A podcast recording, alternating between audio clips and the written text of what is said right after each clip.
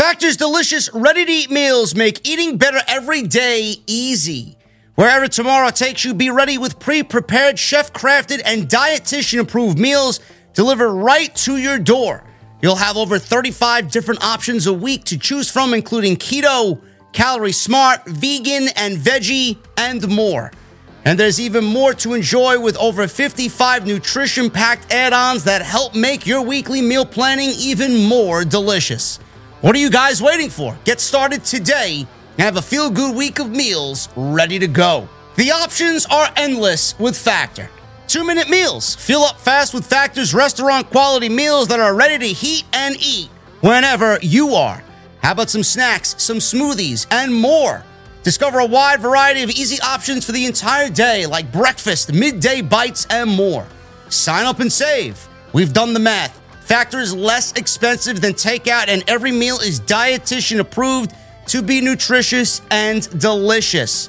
Factor is also the perfect solution if you're looking for fast, upscale options done easily. And you guys can be very flexible with your schedule. Get as much or as little as you need by choosing 6 to 18 meals per week. Plus, you can pause or reschedule your deliveries anytime. And the most important part, there's no prep, no mess. Factor meals are 100% ready to heat and eat, so there's no prepping, there's no cooking or cleanup that is needed. If that sounds great to you guys, head to factormeals.com slash script50 and use code script50 to get 50% off. That's code script50 at factormeals.com slash script50 to get 50% off. Say goodbye to your credit card rewards. Greedy corporate mega stores, led by Walmart and Target, are pushing for a law in Congress to take away your hard earned cash back and travel points to line their pockets. The Durbin Marshall credit card bill would enact harmful credit card routing mandates that would end credit card rewards as we know it. If you love your credit card rewards, tell your lawmakers hands off my rewards. Tell them to oppose the Durbin Marshall credit card bill. Why is AEW successful? Why is Tony Khan running his promotion better than Vince McMahon and Bruce Pritchard are running Monday night and Friday night? Long term booking.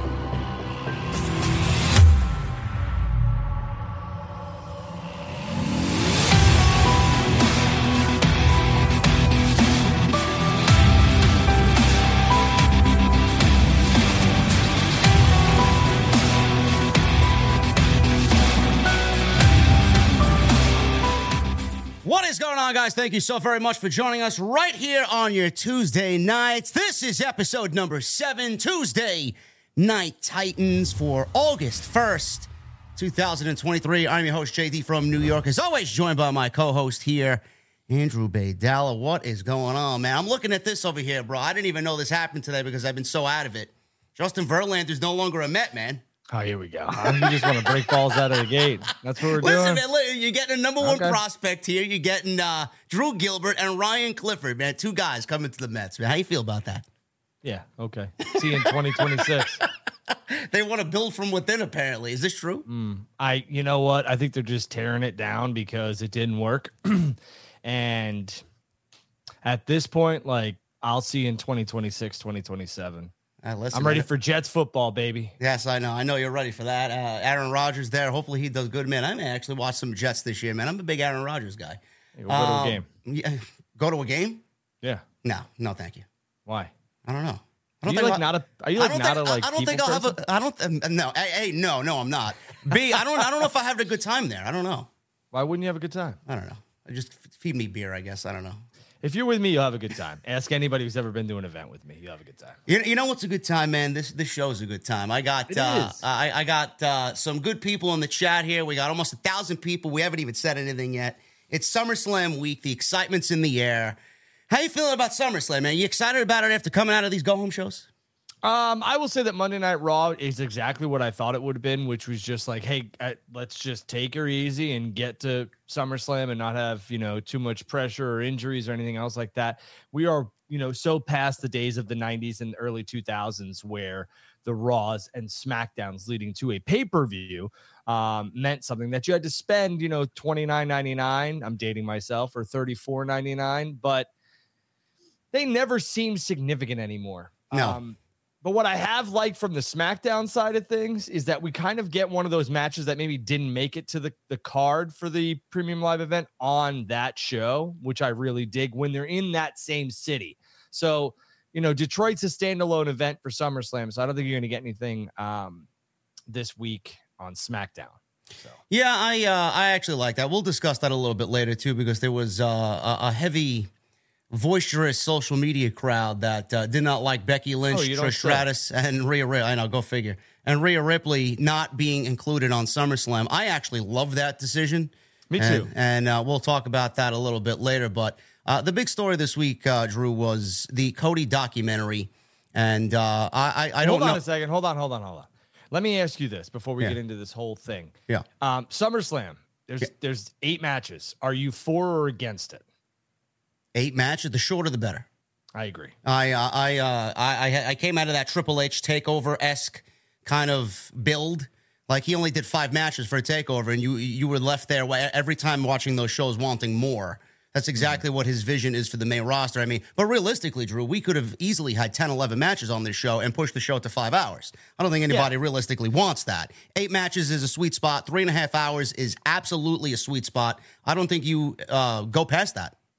No, and here's the thing, right? You know, there's going to be an entertainment spot or two. I mean, Yes. nobody saw Cena appearing on Money in the Bank, and that was a good moment. Uh, nobody was tipped off backstage. It never made its rounds on the internet. It just happened, which was so organic and so good um, that I think that where we're at right now with the card lends itself to maybe one or two entertainment spots. And that's all I need on this PLE. I do not want to be sitting outside with my buddies. I throw an event for SummerSlam every year if I don't go for six hours. It feels like a marathon. It really does. And I, when when I was attending these year after year after year, it sucked. It Yeah. sucked. And you know what? It took away from some of the great matches that were on those SummerSlam cards because I just felt like I was exhausted by hour four.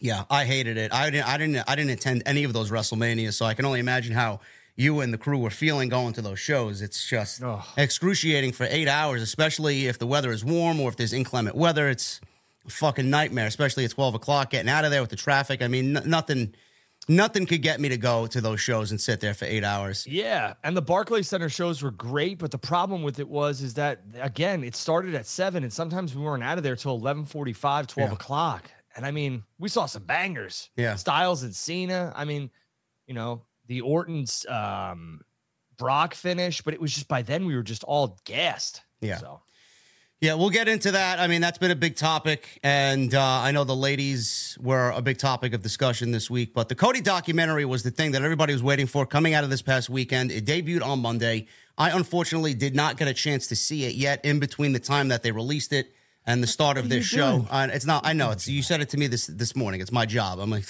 I'd rather get some that's the sleep one than watch thing you should have watched. You should have skipped Raw. Uh, Really, I know. I mean, a lot of a lot of my people actually did that. I should have joined them in doing that. But the Cody documentary dropped, Drew. Uh, the the entire thing was, I, I, I believe, praised. The majority of the people enjoyed it. I don't know if you've seen it yet. Have you Have you seen this thing yet? Uh, I saw it a couple weeks back Yes. when it premiered, Yes. and then I saw it um, yesterday. Was Yeah. it yesterday when it dropped? Yeah. yeah. So I saw um, about an hour and a half of it when it hadn't been released, and then I saw it more recently, and um, it is the best documentary I think WWE has done since being uh, partnered with Peacock. Yeah, and this is going to begin Cody's ascent to that world championship and finish his story. Uh, I'll, I'll leave the floor to you, Drew, to start this thing off. I know there were a couple of big pieces in there that were floating around on social media uh, almost immediately.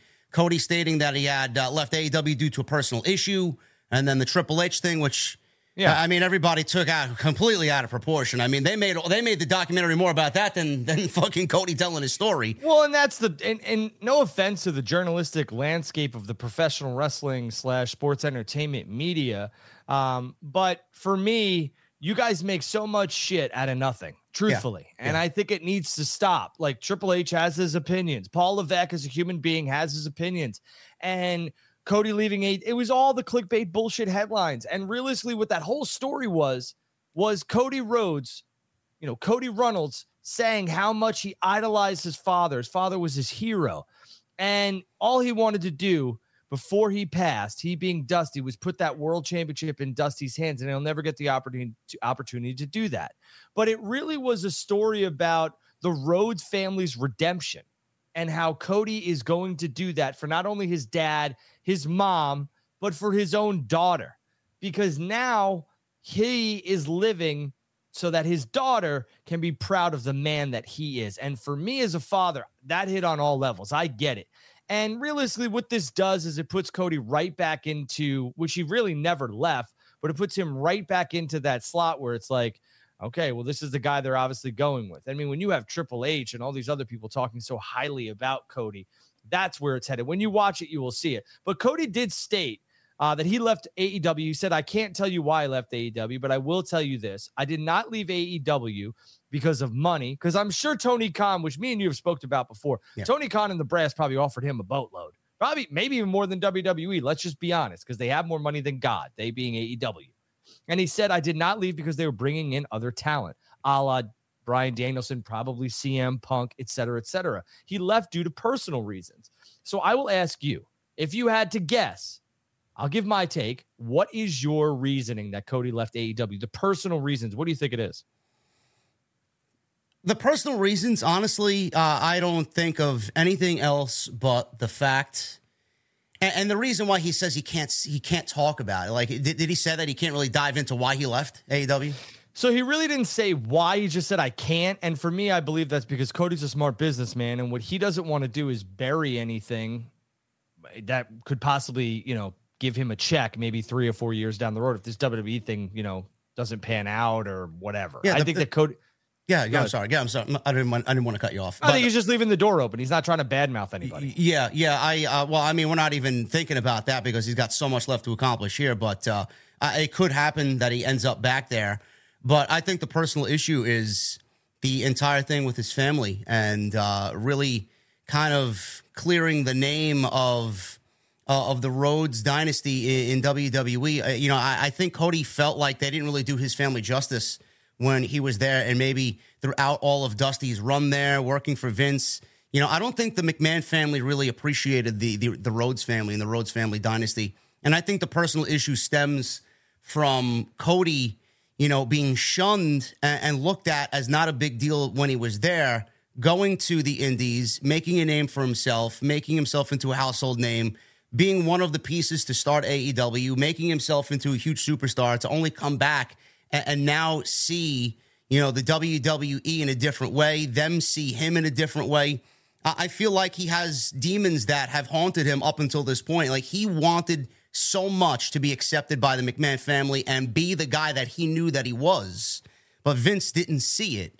And I don't think Vince would have ever seen it unless Cody went out there and did what he did to make himself into the man that he is today. That's the personal issue. I don't know how much of it he discussed. I don't know how much of, of it he could really divulge in the way that I just mentioned it to you, but that's the reason.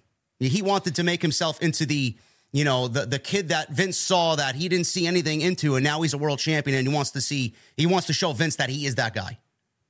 I think there's, I think what you're saying is 100% accurate. Um, I think there's more to it than that. I think that Cody did want to come back to WWE and still does to uh, re, you know, claim that Rhodes name that, you know, the Rhodes family. I mean, his opening song, like lyrics yeah. in the song is there's more than one royal family in wrestling. So I just believe that Cody wanted to right a lot of wrongs uh, for his family, and he is doing that. But I do believe that Cody and the Bucks and Kenny, uh, Kenny might still have some power. I'm not quite sure. We're kind of pushed out of their EVPs, and I think that when Cody started uh, all Elite Wrestling with the Bucks and with the Khans, I believe that he always wanted to be part of that decision making, booking, um, you know, like running a show type of uh, performer where he would perform and then he would do the same, basically like what Triple H does. And I think Tony Khan was just like, we can't do this anymore. And I think that was one of the main reasons why Cody left. I, I know he wanted to finish the story. Cody was always a WWE guy. And I think it was inevitable that Cody was headed back to World Wrestling Entertainment. But I do believe that there were some things that happened that maybe pushed this um, to the top instead of maybe it being another year or two from now. Now I don't I don't know why Cody didn't win an AEW championship. It almost it almost was I can tell you why. he, uh, he well he, he did everything to not win the championship over there. Like, Exactly. he, he, he put he put himself in a stipulation where he could never get another championship match. I don't know if Tony Khan wanted to make him the guy. I don't know if the Bucks saw him as the guy to lead that company as the champion and the world champion. But you know, with what Triple H said, h- how much of that is legitimate, Drew? Where, where Triple H says, "Well, he didn't want to win his first world championship in a secondary promotion. He wanted to come back home, win the big prize that everybody knows is the most prestigious title in all of pro wrestling." And do it at WrestleMania. I mean, there's a lot of truth to that as well. I mean, Cody's not going to tell you that because he doesn't want to bury his friends, and obviously Right. he's still got an amicable relationship with TK. But Triple H, Triple H has no problem saying that. I mean, if any any dig, Well, what is- any dig he would take at AEW, he's going to fucking take it. what does Triple H have to lose? I mean, Nothing. yeah, exactly. And he'll never work there. And I, I can tell you that right now. Triple H, Paul Levesque will never work in AEW. All of you watching me right now, I will bet my last dollar. Triple H will never be in AEW. Okay, so he can say whatever the hell he wants. The thing with Cody is, I think that Cody has taken a lot of steps to get to where he's at right now. I think this was the ultimate goal. Uh, I think he wanted to elevate his his rise, and he's done that. Went to AEW, became a huge star. Do I think in the back of Cody Rhodes' mind, he thought, I don't want that to be the first world championship I win?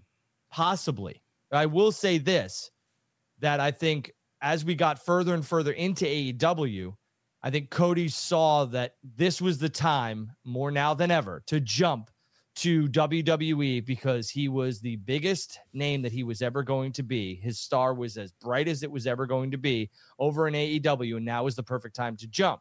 And I do believe that Cody did want to win his first world championship in WWE. So I think that is part of it. Um, but I don't believe that was the initial thought that Cody had running through his head. I think as we got, and this is me saying, I don't know this to be fact. I've never asked Cody, but I will say that I do believe that Cody, um, just like he won't win that world heavyweight championship, he will not. I hope He will- not.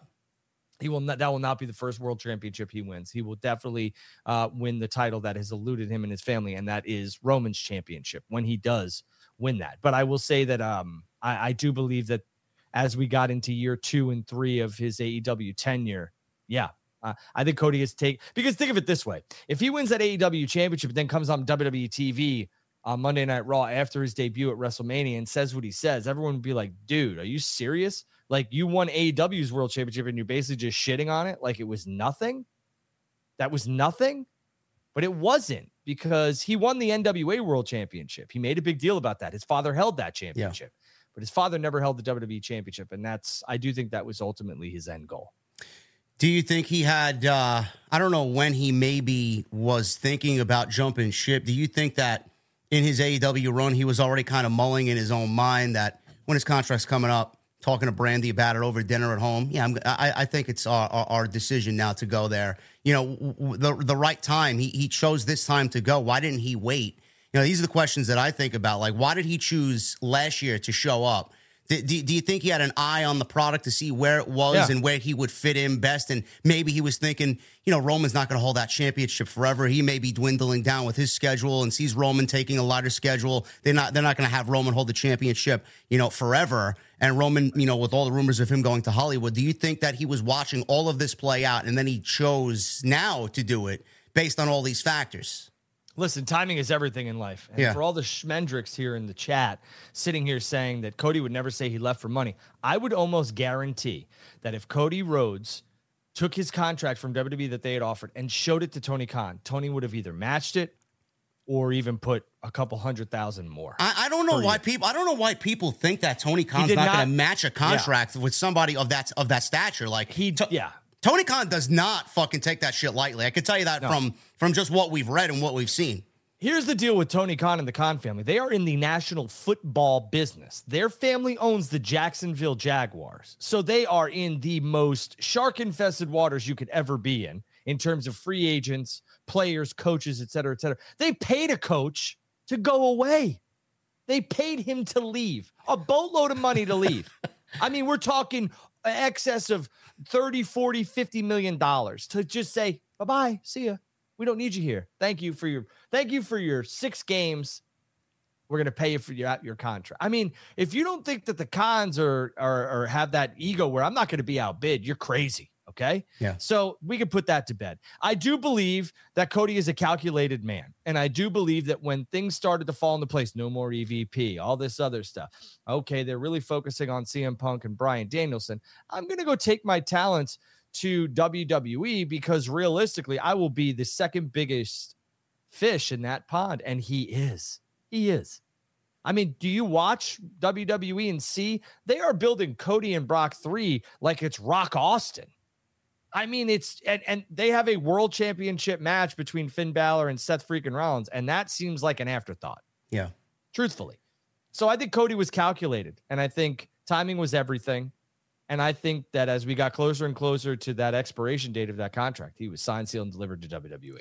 Uh, you you and I know that the Triple H comment about uh, AEW being a secondary promotion, you know, isn't anything at all. I mean, it was a, a five second line in a hour and a half documentary uh, about Cody Rhodes. People made a big deal about it. Triple H, like you like you perfectly said before, can say that he's got nothing to lose and he'll take any cheap shot he can at AEW, as I do believe he thinks that AEW kind of pushed NXT out of uh, where they were with the Dynamite, you know, uh, train rolling into Wednesday nights. But w- with him saying it's a secondary promotion, Drew, a lot of people are like, well, they are a secondary promotion. I, I mean, you know, the way you want to look at it, it, it's not really them being a secondary promotion. I think I think the way he made it sound sounds a little less than AEW is the second biggest wrestling promotion in the world outside WWE, and they were automatically that upon entry into the business with Tony Khan's backing.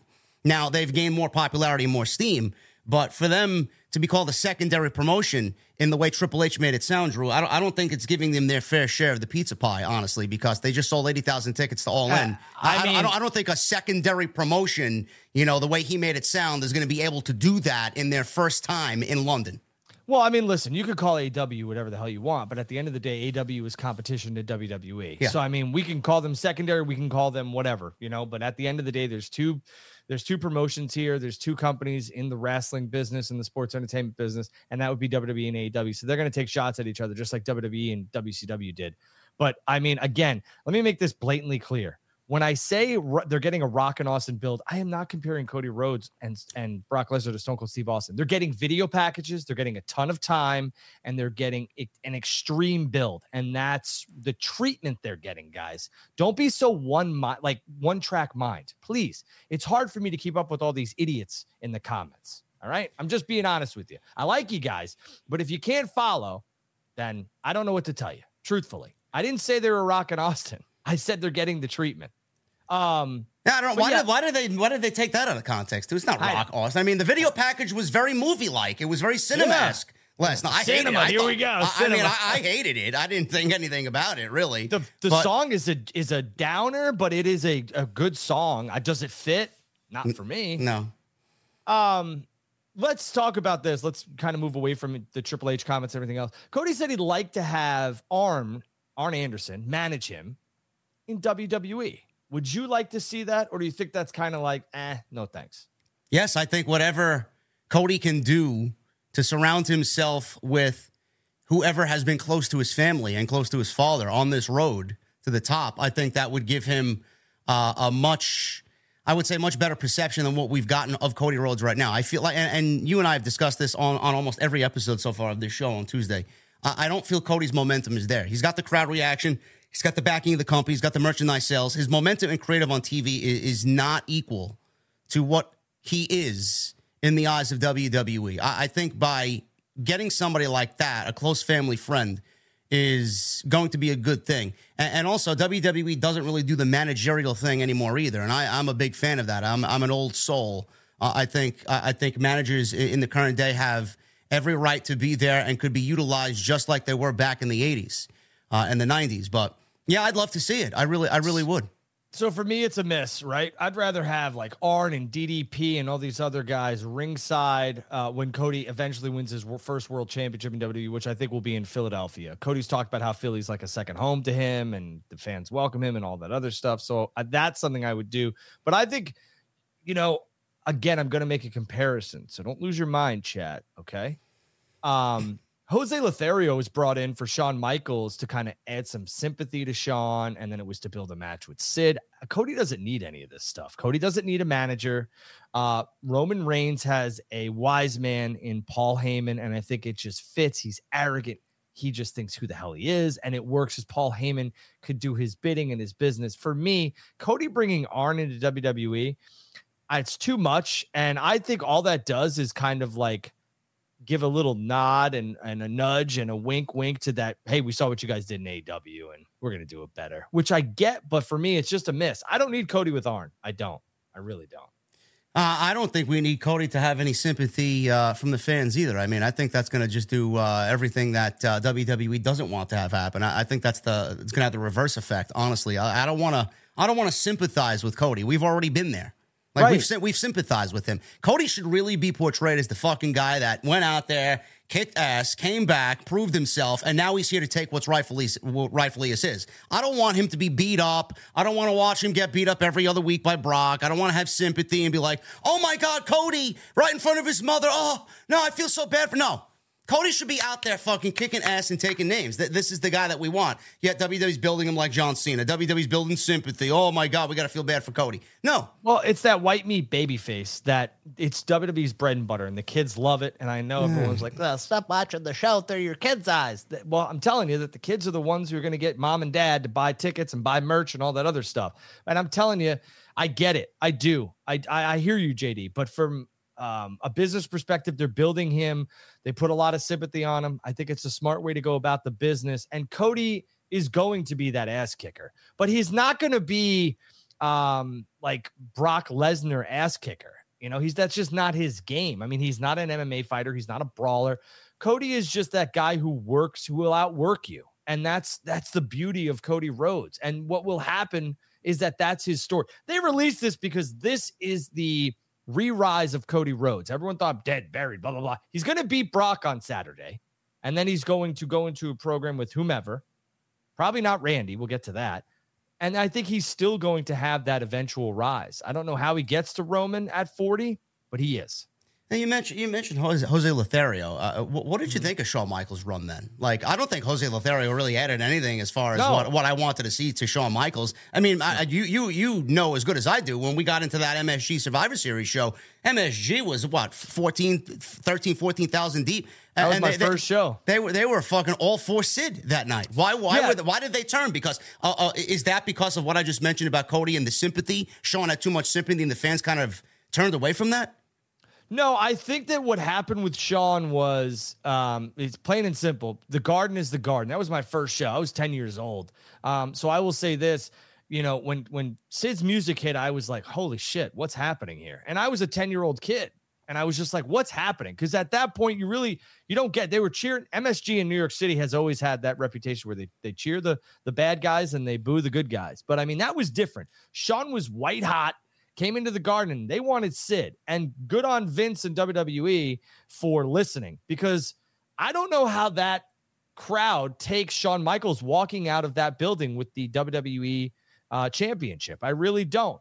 Um, but Jose Lothario added nothing to Shawn Michaels' run, in my opinion. The only thing it did was it was it was a vehicle to help build uh, Shawn going into the Alamo Dome in '97. But if you rewind, Shawn was with Jose at 96 at WrestleMania, basically like his trainer and stuff like that.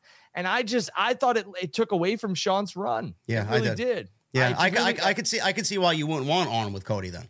No, I just think that Cody this needs to be Cody cut yeah. and dry. If this happens, great. I don't want like for me when I saw um Brandi and his daughter ringside and they showed them on camera and he kissed them, I thought in my head I was like shit, they're going to put the championship on Cody. And that's, what I was like, that's okay. We'll see how this run. But then it didn't happen. And I was like, wow, good on WWE. Good for all of this because they made everybody believe that this was going to happen and it didn't.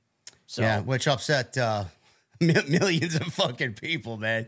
You didn't want to be on social media after WrestleMania this year. I'll tell you that. No, uh, this is going to upset the chat too. But let me ask you this: uh, in my opinion, AEW leans too heavily on this ECW legend stuff, which listen, there's an ECW one night stand ticket behind me. There's two of them. I went to both one night stand.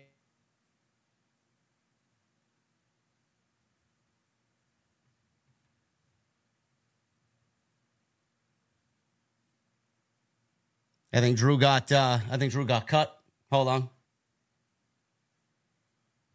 I'm waiting for him to come back because he did this. He did this last Can you week. hear me? Yeah, there you go. There you go. You just right. you just cut out for some reason, man. ECW ticket behind you, and then you froze like fucking Charlotte Flair. All right. So I'm a huge ECW fan, always have been, always will be. Um, and the fact of the matter is here is that AEW seems to have an ECW legend infatuation. Jerry Lynn is 60 some odd years old. I think he's 60. He seems like he's going to have either a match or a confrontation with Jack Perry tomorrow night on Dynamite. Is this ECW infatuation with their legends a problem with AEW? Because for me, I don't need this. I mean, honestly, I don't know if it's a problem, but they certainly think that because Jack Perry's feuding with the son of an ECW legend, that they need to now inject all of Taz's ECW friends into the mix potentially. We don't really know where it's going to go until we see what happens tomorrow night on Dynamite. But we've already seen Sabu, and we've seen how that really didn't play into anything that involved him. It was just a waste of time. We all know Tony Khan is an ECW fan. We all know that Tony Khan respects and appreciates what ECW brought to the business and how the business was molded after ECW with the Attitude Era and all that. Fine. But as far as Jerry Lynn wrestling, I, I don't think Jerry Lynn's going to wrestle at 60. Now, I heard a rumor going around today. I don't know if this is true that this will lead to uh, an ECW legend wrestling Jack Perry at All In. I've heard rumors of Goldberg RVD. potentially coming in. I don't even know if, RVD is good to go anymore. Why would I want to see Goldberg- that? Goldberg and Jack Perry? Yeah, Why Goldberg was never an ECW? I don't know. what I, are we I doing don't know here? where I heard this rumor. I seen it today floating around. I, I don't know. I hope to God not. But uh, I I don't think Jerry Lynn's wrestling tomorrow night. I, I think this will lead to something else. I mentioned maybe Tommy Dreamer, maybe Bully Ray, somebody that is uh, you know of the right mind that could actually move around in the ring still. But e- even that is it good enough for All In? No, it's not. And I think it's actually beneath Jack Perry. Yeah, I get it. Okay. I get it. Tony Khan was a huge ECW fan, and now he's getting the chance to literally take his action figures and make them real life. I Yeah. get it. But for me, if it's not Rhino and it's not RVD, the ECW stuff needs to stop. It really does. Because WWE milked all of that in 05, 06, and even 07, 08. We are past it. Okay. I'm sorry, but we are. I don't want to see the NWO tried out on WWE TV anymore either. I don't. It's not just an AEW thing. WWE has absolutely obliterated the NWO in terms of like visibility and everything else like that, where I just I don't want to see it anymore. So I I just don't see the the need for this Jerry Lynn involvement. And it sh- if it's anybody, it should be Taz. That's Taz's title. Why isn't Taz bringing somebody? But again, I ask, is it good enough for All In? I don't think it's good enough for All No. In. And is AEW, is Tony Khan dropping the ball? I see a lot of people getting very vocal in Tony Khan's comments on social media, on Twitter. When he posts something, a lot of people are asking, where's the All In card? Where's the All In card? When are we getting a match? You look at Dynamite show on Wednesday, Drew. I don't think one match, maybe one match, maybe the Jericho tag team match with Takeshita against Garcia and Guevara. which is a miss. I, I mean, look at the Dynamite card, bro. I don't know how anything on that show translates to something happening at All In. Is Tony Khan dropping the ball with All In and not having one match announced? And what is he waiting for to announce a match? And why is this the new norm in, in pro wrestling where they wait till maybe two weeks, three weeks before the actual show to announce anything? We should have got a match announcement maybe three, four weeks ago. You ready for the chat to explode all 1500 of you? Go ahead. watching at home. I am going to say this. Now, I don't think they should do this, but I think the pay per view slash PLE concept for this type of event would work because we are in a boom period, a reboom period of professional wrestling slash sports entertainment. It's never been hotter. On the WWE side, internationally for AEW, and even so, AEW is still doing uh, good numbers and decent attendance numbers. I will say this I think they should have an event where they just advertise who's going to be there. Every championship will be on the line, and we don't know the card. It's just the, the advertisement will be Uh, Kenny Omega, the Young Bucks, CM Punk, FTR, all these men and women will be at the event and they will wrestle. And all of a sudden, you get, and I understand professional wrestling is about storylines. There, it's about the whole story and the build. But for one night, you could do this, and I think it sells because the unpredictability of what match is going to happen and who's going to be. I think a lot of people would dig it, especially the AEW crowd. Think about it. Kenny Omega's music hits, and everybody is watching this event and nobody knows who he's going to take on. And then all of a sudden, it's CM Punk's music. You mean you know how many, many people would become unglued watching that? And I think I don't know who put this concept out there. I saw it on Twitter, so I or X. Yeah, Bully Ray. Bully Ray said it on Well, Busted Open. Ray. He, Okay, he said he said if he was in charge, he wouldn't announce one fucking match and just watch the show and then whatever comes out of the curtain or whoever comes out of the curtain comes out of the curtain. That's exactly your match. right. Yep. And I am not taking credit for what Bully Ray said. I saw it on Twitter, X, whatever we're calling it nowadays, and I thought it was genius. And I think it can work in today's wrestling landscape because we're already you're buying the pay-per-view. All 1500 of you are buying the pay-per-view in here as well. Of course, we're gonna get the one or twos like I'm not buying it. Whatever. When we're all subscribed to Peacock for the most part, even if you hate watch WWE, you're subscribing to it. So I think what Bully Ray said does hold a lot of merit, and I think it would work. It really would, especially with the loaded roster that we have. Maybe that's where he's going. I don't know. He, I, I mean, there's got to be a reason for why he hasn't done anything yet. We're three weeks away. Yeah, and the fa- I don't think he's going that way, truthfully, but I think that would keep a lot of listen. The intrigue would be out of control. It would be, yeah, I mean, the the wrestling. Everybody loves to play that game with professional wrestling, right? Who's going to win? Is who's going to do? That's why you watch the shows, right? So give us an event where we have no idea who's versing So- who, and you want to talk about people exploding and people losing their minds. That's it. I don't know, man. I think it gives Tony Khan a reason to be lazy and take Hmm. the fans for granted. I also feel like people want to know what they're paying for. Like Mm-hmm. I want to, I want to know what I'm paying for. Like I want to see a card, whether it's seven, eight, nine matches. I want to know what I'm paying for. Like I'm paying for it anyway. But like I'm talking about it like a casual person that doesn't do what we do. You know, you want to get a card so you know what you're paying for. And if you don't get a card and you don't know what's going to be on the show, how could you expect people to shell out fifty dollars for the unknown? Like I don't know how that concept works. I, I get what what everybody's saying. It's going to build intrigue. It's almost like you're buying a fucking mystery pack. Like you, may get something, you may not get something, and then when you don't get when, you don't get anything, you're gonna be fucking pissed, and then you're gonna be complaining to Tony Khan. Fuck you, man. Where's the card? You robbed me of my money. it anyway. You They're know, gonna do it anyway. It's, it's a it's a it's a very very risky situation, man. I listen, I'm not arguing that, but you know how many people buy these stupid mystery boxes off eBay and all this other stuff, these mystery I was packs? one of them. Right, all right. So I, I bought the elite boxes, man. You don't know what you're gonna get from from, from All pro right, wrestling so there teaching. you go. may And- get some fucking bullshit in there from the '80s. Like, what the fuck? What's this shit? Right. I'm just saying, I like that to me, like people are already doing it. You buy these bespoke boxes and whatever else, and you have no idea what the hell's in it. You're gonna buy the pay-per-view for 50 bucks anyway. It's like four drinks at a bar nowadays. So I mean, cut the shit. You're gonna buy the pay-per-view anyway. Give it a whirl, see what happens. Shout out to Bully Ray for making it um, a suggestion. I actually think it would work. To your original question, we'll get back to here. To, all in. Does Tony Khan need to announce something? Yeah, he sure as shit does. But I'll say this he's already got 77,000 people in that building. So the only thing he needs to worry about is pay-per-view buys, and you know they're coming at 49.99. And for me, it doesn't matter if I don't get a card in a week or two weeks. I'm still buying the pay-per-view because I'm an honest man. And that's what I'm telling everybody in here. You're still buying the pay-per-view. You might be frustrated with the lack of direction that's happening with all elite wrestling and this show, because realistically, this is their moment. This is AEW's moment. All of you AEW fans, this is your moment. You are going to have 80,000 people descend on Wembley Stadium in London, England. And this is your time to change the game. You did it once, do it again. And right now, it seems like we're dropping the ball a little bit. They are dropping the ball, and then they got all out to worry about. So, uh, I mean, whenever this media this media call happens, uh, I, I hope somebody asks the question of what's taking so long. How are you going to juggle two pay per views in a single week?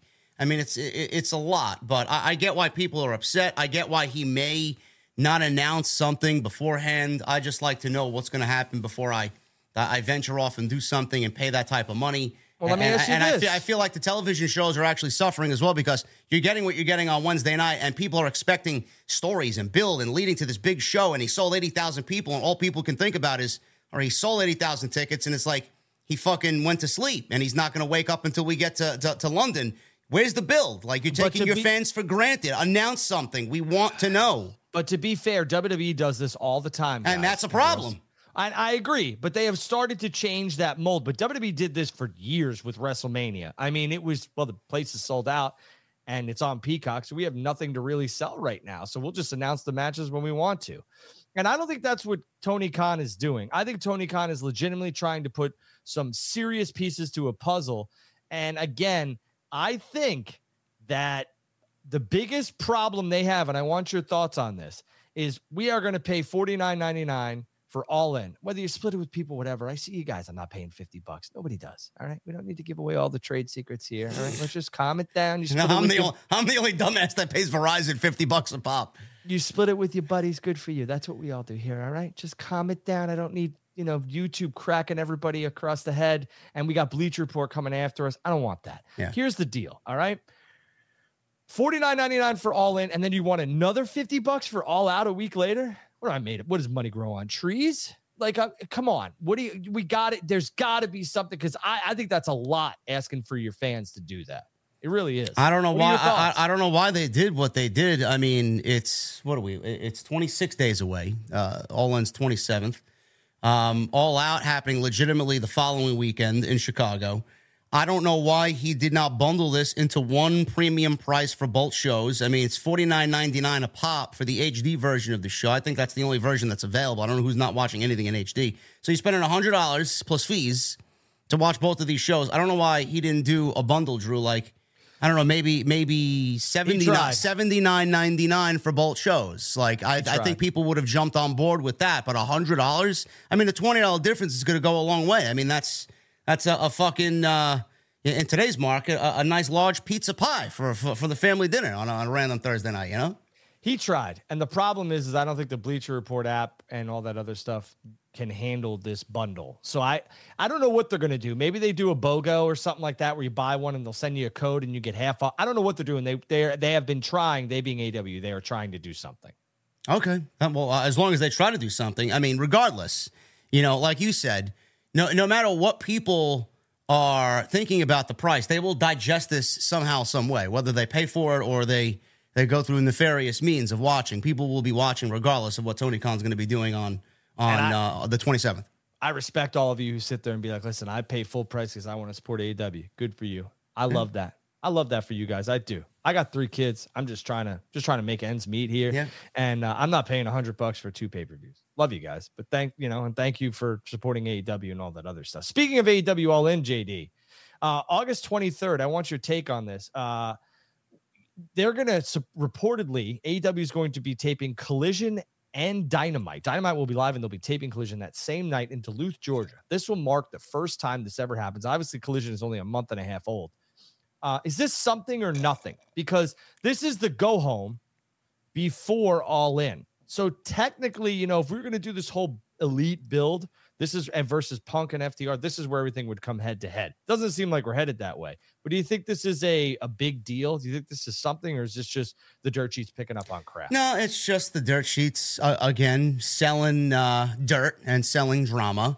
Um, we're not even there yet. This story came out. I, I seen this story yesterday, and apparently people are making this into uh, a big ordeal as well. So what? They'll be sharing a locker room. I mean, does anybody expect what happened last year at All Out to happen here on August 23rd before their biggest show ever?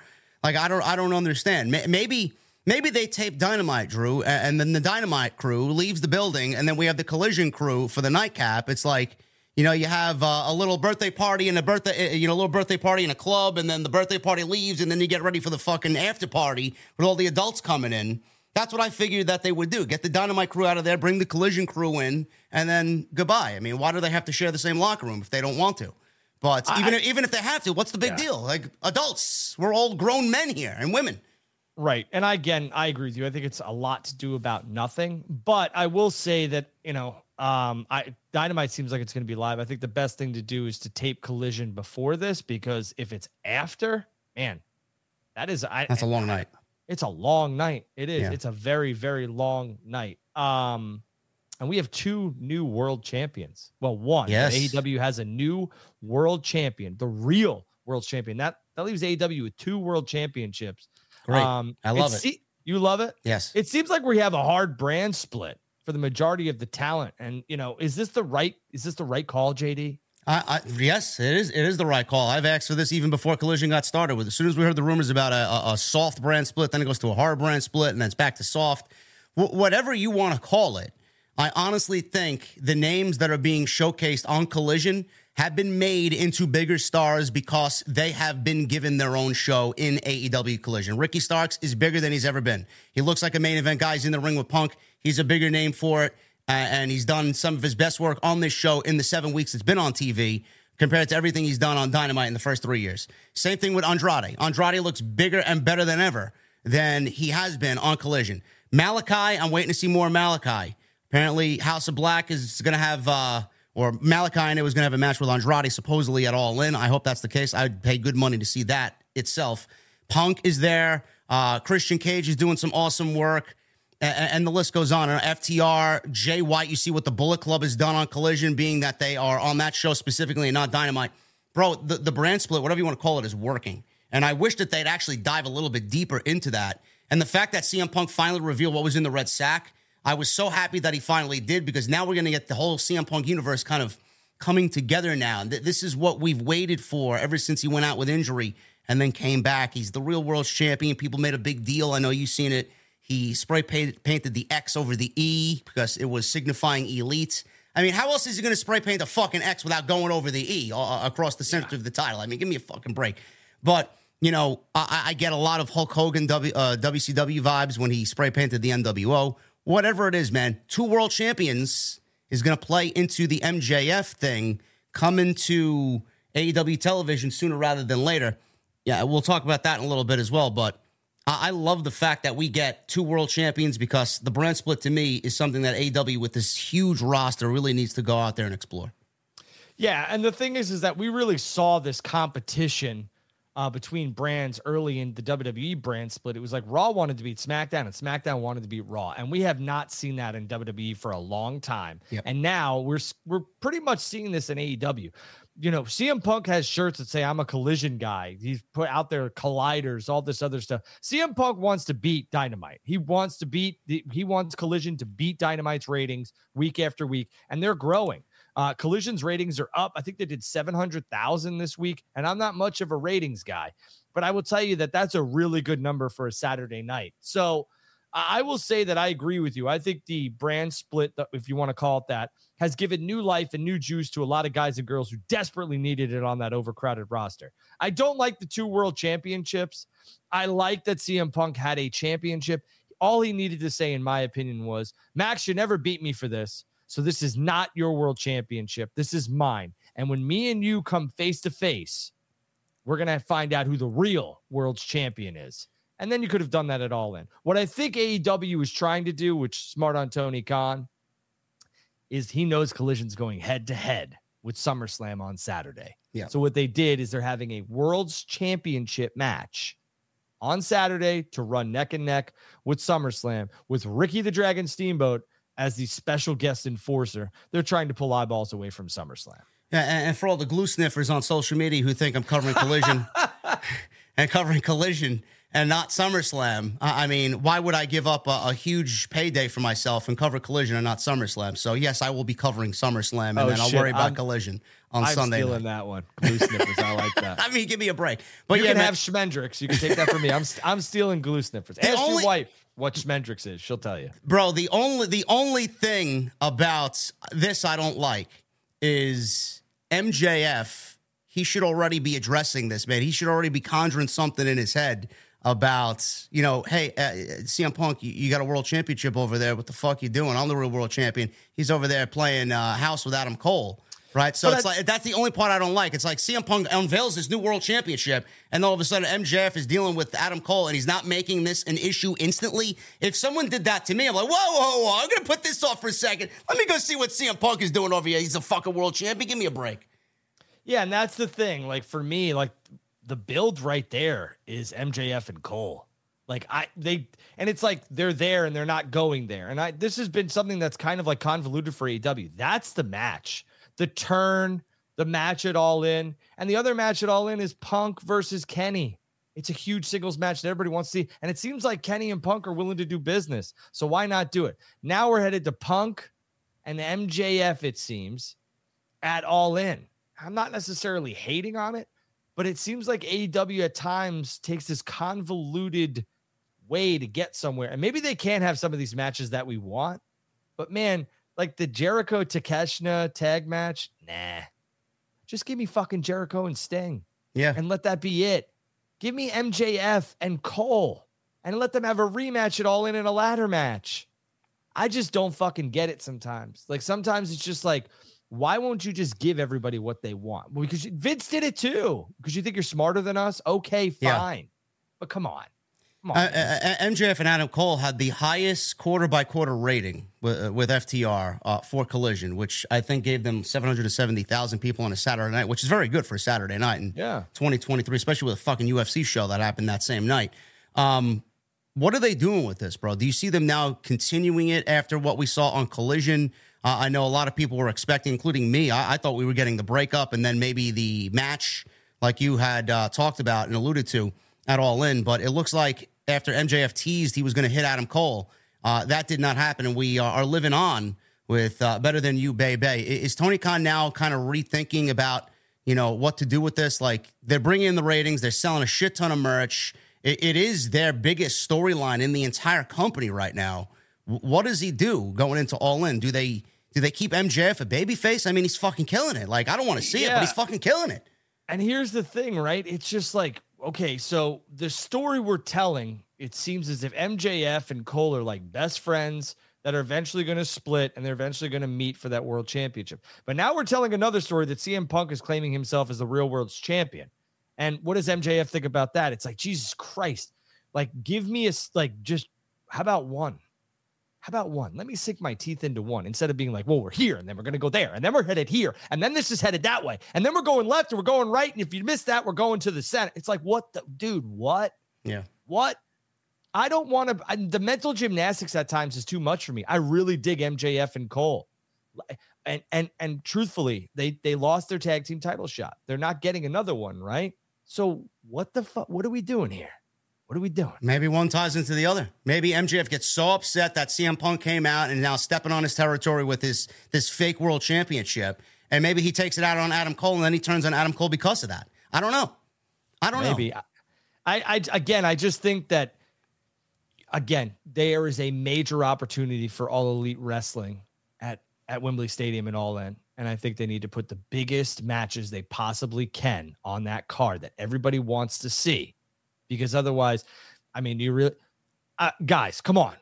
Jericho and Takeshita taking on who? Who we getting? We're getting Sammy Guevara and uh, bro. The, the, the, rumor was Jericho and Ospreay.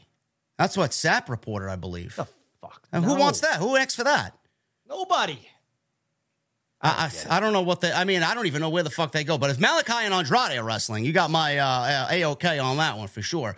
Uh, sure. Uh, other than that, Adam Cole, MJF potentially um, I'd like to see that again, but we don't really know where they're going. We don't know how to fit in anybody uh, going into that show. Uh, going back quickly, Drew, to the to the split, this hard or soft brand split, whatever mm-hmm. you want to call it. Um, I know one thing that happened on Collision. I don't know if you paid attention to it. Was the fact that Mercedes Martinez showed up and wrestled Kiera Hogan. Nothing match, but now Mercedes Martinez is targeting Kris Statlander for the TBS Championship. And I know there was uh, a lot of discussion around Britt Baker and what's going on on Dynamite and this and that. W- with a hard brand split, do you see Tony Khan potentially giving the women a split? Because I, I talked about this on Saturday when I went live. Maybe we get Statlander on one show and Toni Storm on the other, and we get split women's championships on both shows as well, and maybe two separate women's divisions. Those who don't those who don't want to work under the political circumstances and the political climate that was reported this week, and then maybe more of a you know different vibe on Collision. Do you see that possibly working out? I think it could. I think there's a lot of championships in AEW, too many in my opinion. Yeah, and it it's like okay, who's who's your champion, who's not your champion, which where does this rank in the whole like ranking systems of championship? It's just a lot, man. So yeah, give me let the TBS title go over to uh Dynamite and let the T, you know, and then whatever else you want to, I, I, don't know, the, the women's championship yeah. come on over to to Collision.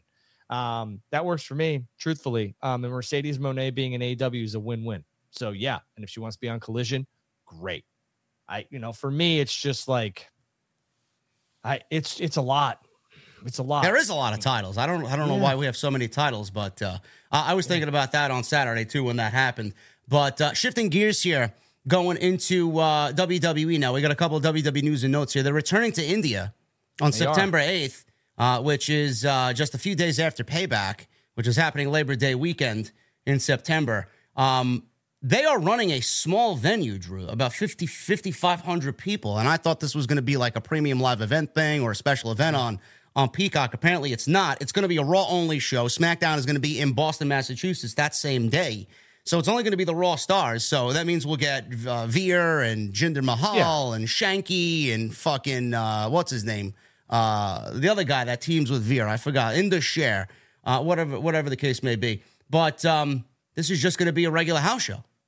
Yeah, and again, you know, um, I think some of these shows that they do, you know, when they go to MSG and they go to the Allstate Arena or they go to Nassau Coliseum or they go to some of the bigger buildings in, you know, Texas and California and even across the pond, whatever they want to do, I think they should throw these on Peacock. I mean, realistically, I, you know, this is an India show. It's going to be, you know, like you said, 5,500. And for me, you know, you probably get, you know, the hometown guys and girls getting their matches and stuff like that that are currently under WWE contract. Um, but yeah, it is a big deal for the WWE international market. I'd watch it, you know, my free time just to see because it's always cool to see things out of the country, Yeah. out of the United States. But I mean, I, I this I really feel like WWE should fully take advantage and, and NBCU, Peacock, Comcast should 100% want to be on board with this. You're already paying for it. Hey, listen, you're already going to record this this crap. I know you guys are. WWE's already recording it. Why not throw it on Peacock? Why go so small? Why 5,500? I mean, they're going into India, bro. They could easily sell 15, 20,000 tickets if they wanted to. do. Were they only allotted a smaller venue? No, Cody's not on it currently, and neither is Roman. Oh, but Seth Rollins is there. Yeah. So I mean, listen, I think six thousand. You know, they could. I think it holds eight. You know, with the stage and stuff like Yeah. that. Who knows what they're going to do? I think it's the right size building to do a show that's you know that's simultaneously running against SmackDown over in Boston. You Yeah. know, I just.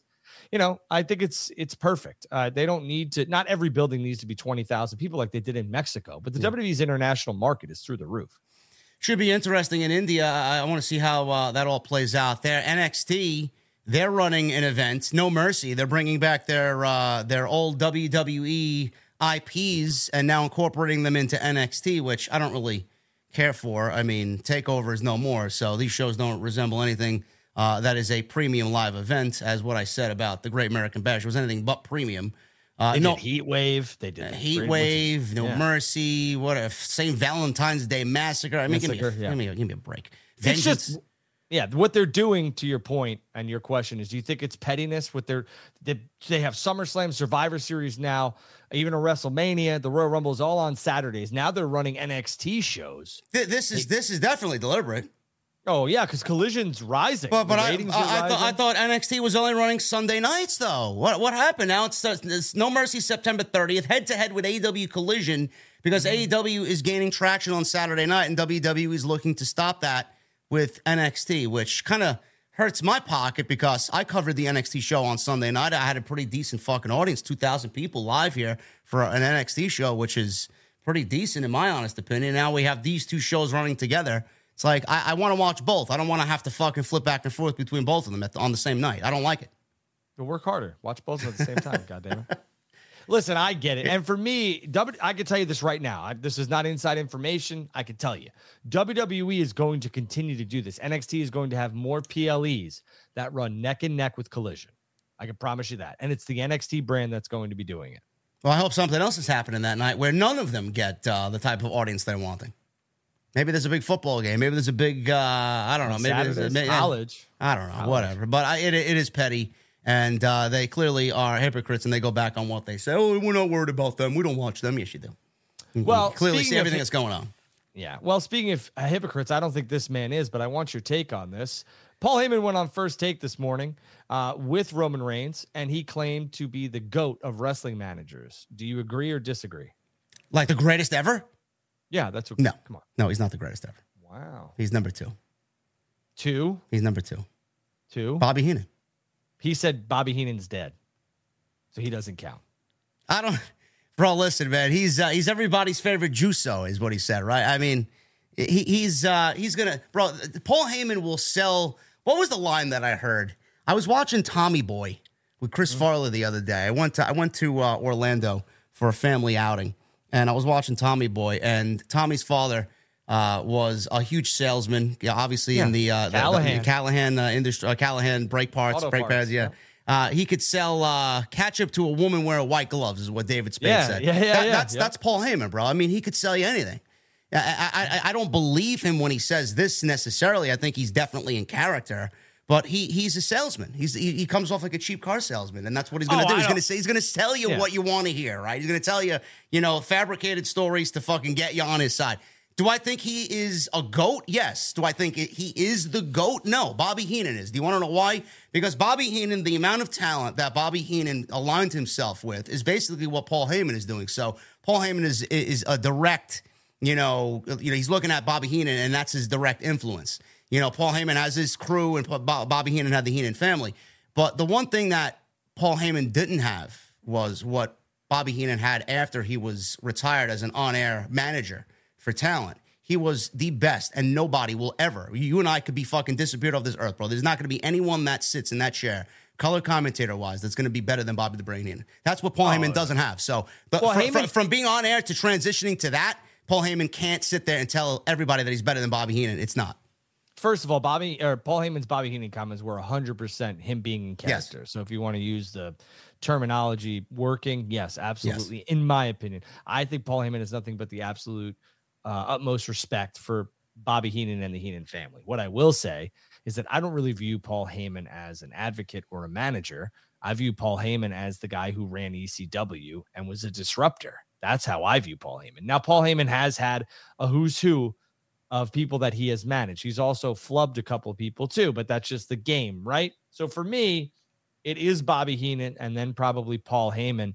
Uh, and Paul Heyman, to your your thing about announcing, Paul Heyman was fantastic with Jim Ross. I'm not saying. I'm not saying that he was bad. Yeah. I'm just saying that he wasn't a Bobby Heenan. Yeah. Uh, I I'm just saying I, I for me Paul Heyman is and will always be the guy who ran ECW and disrupted an entire industry.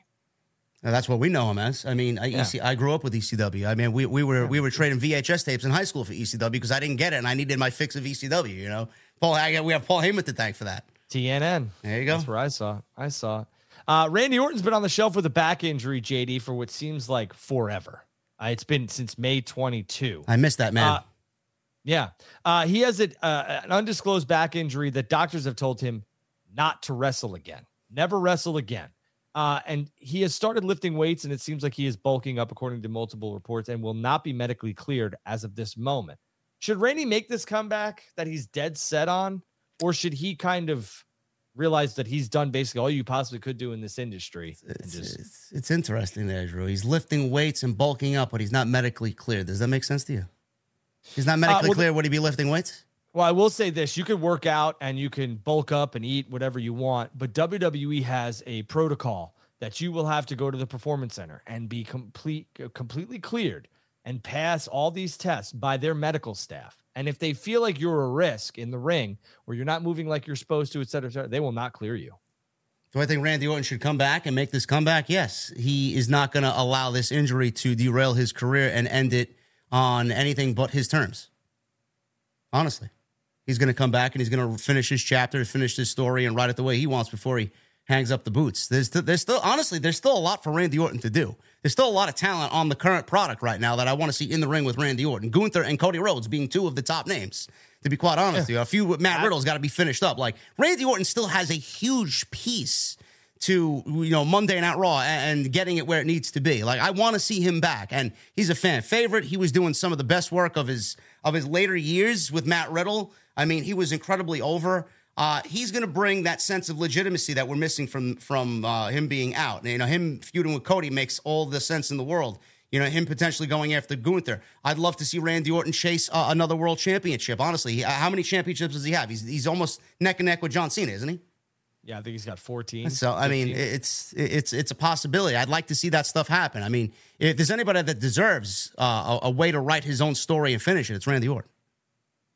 I, and I would tend to agree with you. I would love to see Randy back in a WWE ring or any ring for for that stance. But um, you know, I if he is a risk, I don't want to see him in a wheelchair or anything else like that. There's nobody on this planet that's gonna be able to tell that man that he cannot get back in the ring if he is medically cleared or shouldn't. So I, I would love to see him against Cody. Cody had his first match ever in WWE, debuted against Randy. Yep. The story writes itself. So I'd love to see it too. Uh, I mean, we're in the same boat with Bryan Danielson, bro, aren't we? And, and Edge. Mm. I mean, they came back. I mean, for all, for all we know, they, they wrote them off as fucking dead to rights, both of those guys, and here they are. You know, Randy Orton doesn't have a neck injury; he's got a back injury. It's just as severe. I don't want to make one worse than the other. I mean, they're both right. career-ending injuries, but you know, if those two guys can come back, and we've seen the medical advances happen with those guys to where they were producing some of the best work of their career later in their career, why can't Randy Orton do it? I I agree with you. My only like just like I have the concern with Bryan Danielson. Like I think Bryan's given everything he possibly can to this industry, and at times, like I, this is me from a personal aspect. I don't want to see the man in a wheelchair at conventions. I don't. Yeah. I'd rather see the man be able to live his life and have a good, you know, quality of life. So if Randy can come back and have a great match with with anybody, he will. Um, and I wish him the best and only want the best for him and his family. So whatever Randy wants to do, um, I'm sure he'll make that decision. But I don't think anybody's be able to tell that man to get not get back in the ring. So uh, somebody that I would like to see less of in the ring is Charlotte Flair. Uh, she, speaking of title reigns, sixteen. Well, how many? How many title reigns she's got now? 14? She's at. I, I think she's at fourteen, but I know that WWE does have plans to have her be the one that breaks her dad's record. Oh man, I can't wait for that. Not give me a break. I don't think it's going to happen at you know forty. I think it'll maybe. Well, I mean, we'll, we'll, we'll, get the party started on Saturday, man. She'll get number fifteen on Saturday and screw EO Iyo Sky out of a championship cash in, right? You never know. I mean, 16 or 17 to find out. 16 or 17 title reigns, man. Is she going to break her dad's record? I think the answer is yes there. Um, does it matter? I mean, bro, we could sit in and fucking start another whole other podcast on Charlotte Flair. Uh, the the whole the whole thing with Charlotte is do you remember anything memorable that she's done outside of a thing here or a thing there? Have any of her title reigns meant anything? The answer is no. You're so crazy. I mean why, why am I cra- why am I crazy, man? Tell me one thing outside of Rhea Ripley and Sasha Banks that Charlotte Flair did. What did she do? You just you just named two, and you're asking me to name another one. Yes. I mean, all, all right. Well, if she's so good, you can name them off the top of your head. No. Well, I mean, Charlotte probably had the best match at WrestleMania 32. I mean, I'd have to go back and really think about that, but that's my that's my Charlotte yeah, had that with Sasha and Becky and Bayley. Oh, yeah. was it? Becky or Bayley? Becky. I don't remember. It was Becky. It okay. was Becky. Um, but I just, you know, for me, I think Charlotte Flair is an unbelievable athlete. Did they give her a ton of championships? Sure. Um, she comes back and win. But again, uh, that's just kind of like her gimmick. And you guys might not like it or whatever, but you guys are saying the same shit about John Cena, same shit about Randy Orton. Then all of a sudden, John Cena and Randy Orton go away, and it's like, oh, I miss them so much.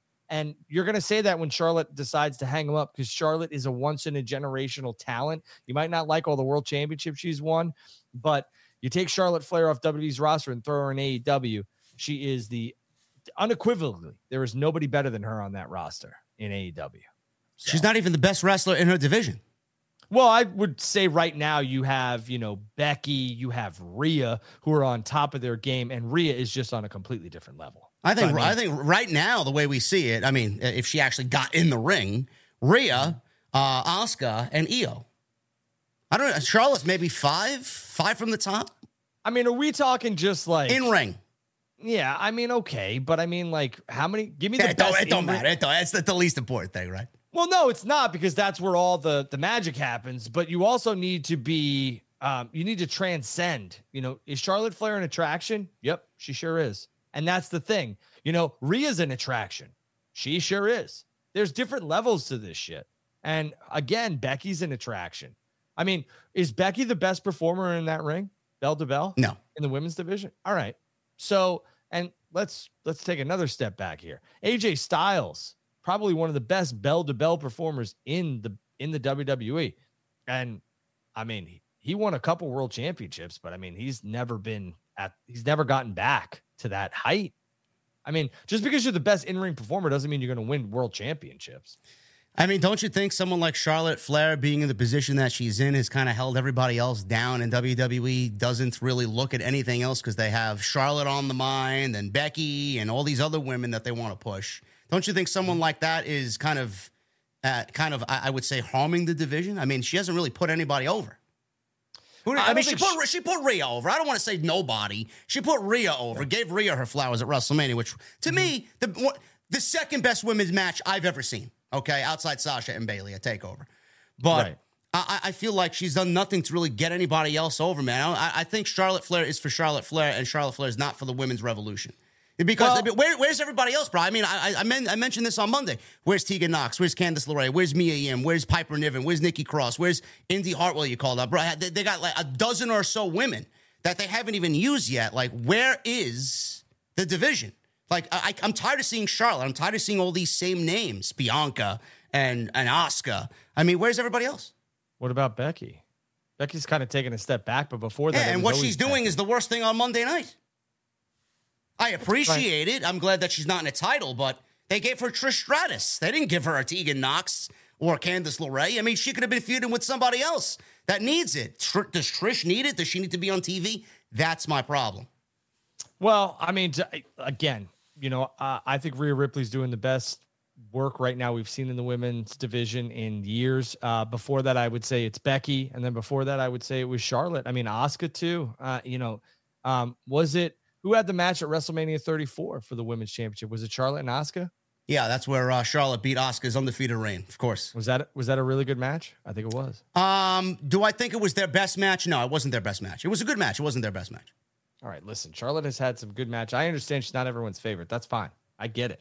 But at the end of the day, her talent's undeniable. Whether you find her attractive or not, who gives? I mean, that's not. I mean, we didn't ask that. We didn't ask that question. We're not talking about the woman's looks.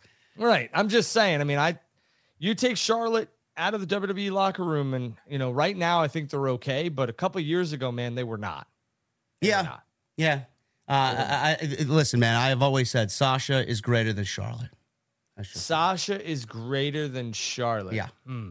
I think Rhea has the potential to be the best women's wrestler and the biggest draw in WWE.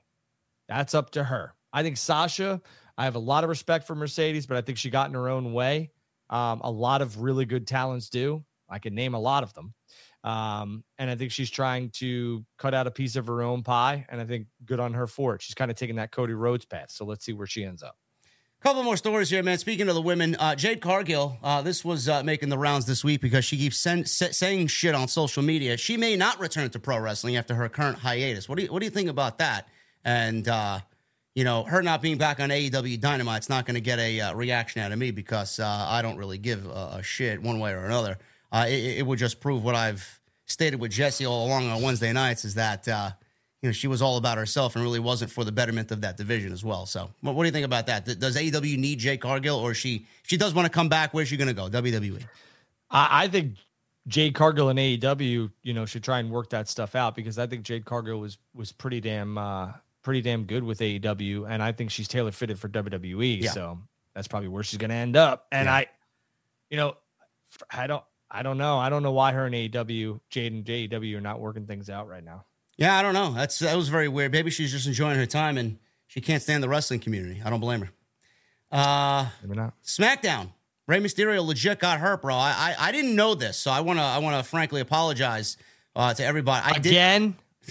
I did what did not, you do now? I well, no, I didn't. I didn't do anything. I'm just. I All didn't. right. I didn't know while Oh, I was live that he was hurt because Oh, I was God. like, well, why didn't they have Santos go over Rey Mysterio? And then then it came out because I seen a report from uh, I think it was BWE, Better Wrestling Experience. Rey Mysterio and the way the match ended was all the way it was supposed to work out. It was a work, and uh, they didn't want uh, Santos to beat Rey clean. They wanted uh, this to happen, but Rey legitimately got hurt and he, he bumped his head. They stopped the match as a precaution. Uh, what'd you think of that match with Santos on on um, on SmackDown, uh, Drew? Did you enjoy what happened, and was the outcome uh, the way that you wanted it with Santos winning this match going up against Austin Theory? I was happy that Santos won the match. I love Santos Escobar. I love Legado del Fantasma. I love what they're doing with the LWO to a certain extent, but I thought the match kind of missed, and I think that's because of what happened. You know, um, I think Rey, you know, the referee stoppage and everything else like that. I understand there's a way to keep Rey strong, but this just, I think it was an unfortunate series of events. So, um, speedy recovery to Rey, and I'm happy to see Santos's rise because I, you know, whether he wins that championship or not on Saturday or whenever they decide to have that match, um, I really do want Santos Escobar as a main player here in WWE. Yeah, I would love for him one day to go over Rey as well as a passing of the torch type, type deal. Mm-hmm. I, I, thought that should have ended. Uh, the match should have ended with Santos winning clean, but now that we know Rey got hurt, Santos got the win, and it was a referee stoppage. So hopefully Rey Mysterio is going to be all right there, and he's getting back soon. When's that match happening? Uh, two weeks from Friday, so not this Friday, the following Friday. Okay. Yeah. So let's let's talk about that um, because I know you wanted to talk about Monday Night Raw and everything else like that. But let's just talk about we have a lot of matches that we thought were going to take place at SummerSlam yeah. that are not. And it seems to me like this is now coming to what WWE's doing. They're not putting just filler matches or they're not trying to stack this card for the biggest party of the summer. I know it's like WrestleMania light, but what they're trying to do is maybe make Raw and SmackDowns feel more important because A, uh, we need the ratings. WWE needs the ratings, especially going uh, into September. Right, and that's probably their mindset with football and everything else like that. So, do you? I I love this approach. What are your thoughts on it? First of all, you know, I, I seen this being a major topical discussion on Twitter today, and, and, people were like, "Well, well, if this is if this is their version of the WrestleMania of the summer, you know, everybody should be on it." I'm like, first of all, two things. Number one, WrestleMania is WrestleMania. Okay, stop comparing SummerSlam to WrestleMania. Stop comparing these Saudi shows to WrestleMania. There is one WrestleMania and one WrestleMania only. Okay, and that's WrestleMania. SummerSlam is its own show. And I think, and I'm thinking this the same way every year about WrestleMania. If you're on the show, if you're on WWE's programming on Monday night and Friday night, and you're not in anything terribly important, why do you need to be on the show? Like, not everybody needs to be on a WrestleMania. Not everybody needs to be on a SummerSlam. You should be working your way to get there. And if you're not in anything terribly important, then you should be moved somewhere else to benefit a Raw or a SmackDown or maybe a pre show if they still do those things. Secondly, the Triple H approach, uh, you know, I could sit here and tell you that Vince McMahon's running creative. He definitely is a part of creative. Triple H does have his say. I know I joke about it and I, I talk about it fucking you know, you know wits end. But if there's one thing that Triple H has done right in this current administration is take what he's done in NXT and apply it to the main roster. How many times have you watched a takeover show in black and gold where Triple H gave you five matches, two hours, maybe two hours and 15 minutes, and then after the show it ends at like fucking 9:30 or whatever the case may be starts at seven, ends at nine thirty, and you're sitting there asking what happened. I want more matches. I want a sixth or seventh or an eighth match, and then we get a pre-show junket with Triple H, and he's like, "You got to watch NXT on Wednesday. You know, we're going to get things rolling." You know, he left you wanting more. Five matches. WWE's doing eight matches, Drew. I mean, you know, we and we've seen this with Royal Rumble. There was four undercard matches and two Rumble matches itself. WrestleMania was seven matches each, eight matches, maybe if you want to include the bullshit that they put on there for each night. Each night ended in three and a half hours. I was fucking jumping over the moon. This is what we need.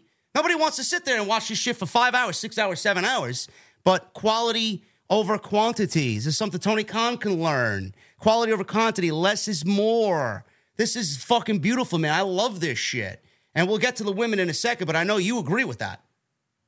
I do. Um, I think that what we're seeing is is valuable, right? I think that WWE needs to continue this mindset. I do not want to see just matches added just for the sake of yes. having matches. I it, it just does nothing for me. The Trish and Becky match would have fallen by the wayside on the card.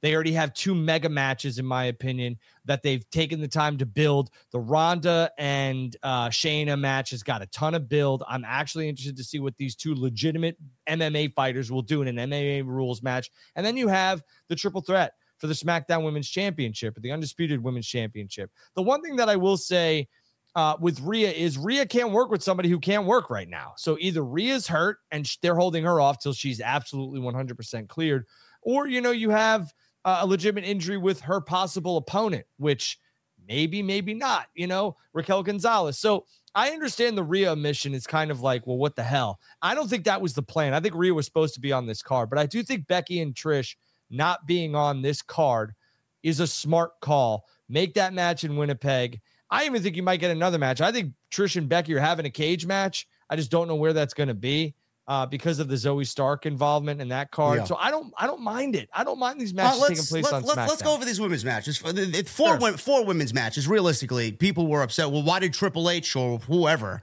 you know, omit uh, two women's matches from the SummerSlam card? Now, if you want to look at it, why do you want to add more to the SummerSlam card? I don't want to add it. Uh, I don't want to add more to the SummerSlam card. And four matches, Drew, out of eight matches total.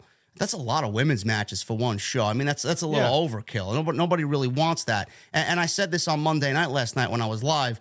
two of those matches, if you omit two of those matches and leave the two that we've gotten right now with the triple threat, Charlotte, Bianca, and Asuka, that's gotten weeks of TV build. There's no heat there, but it's been weeks of TV that we've had to endure. So they belong on the show. Then you got Ronda and Shayna. You're not going to leave Ronda Rousey off of SummerSlam. She's the biggest name that they have. So those are the two matches that WWE have opted in for SummerSlam. Now, if you look at the two that they've pulled, Becky and and Trish, that it has no heat.